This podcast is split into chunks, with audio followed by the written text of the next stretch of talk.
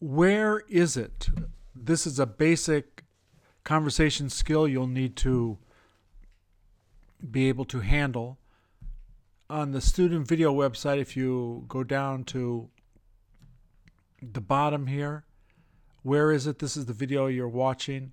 I have a PDF here, which I'll talk about in a minute. It also has, if you tap here, the Korean equivalent. I study this uh, a lot in lesson 30. Um, after I began teaching students, I realized that they were having difficulty in explaining where things were.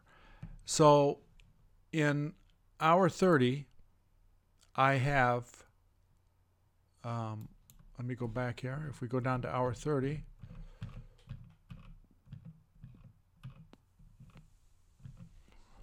if you, in hour 30, if you tap on this PDF, this comes up, this printout comes up. These are the most common ways of describing where things are.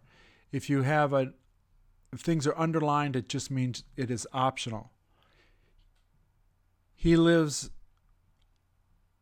outside the country. He lives outside of the country. It's the same. I saw him by the street. I saw him in the back of the house.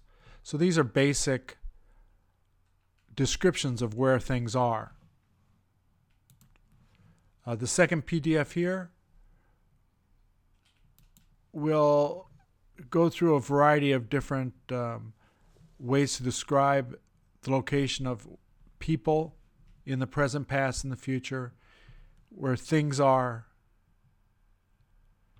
and where places are.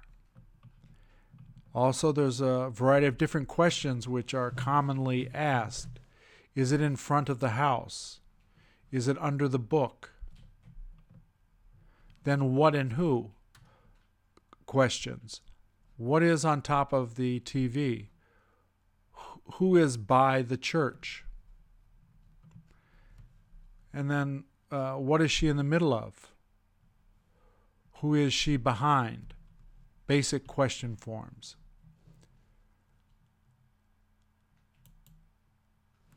Also, you will find here a whole section that deals mostly with pictures regarding locations of things, where I ask questions.